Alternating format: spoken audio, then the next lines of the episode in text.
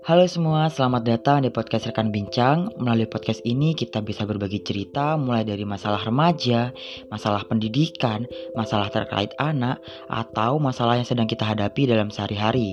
Dan dari podcast ini juga aku harap dapat membantu teman-teman dalam menghadapi masalah yang sedang kalian alami.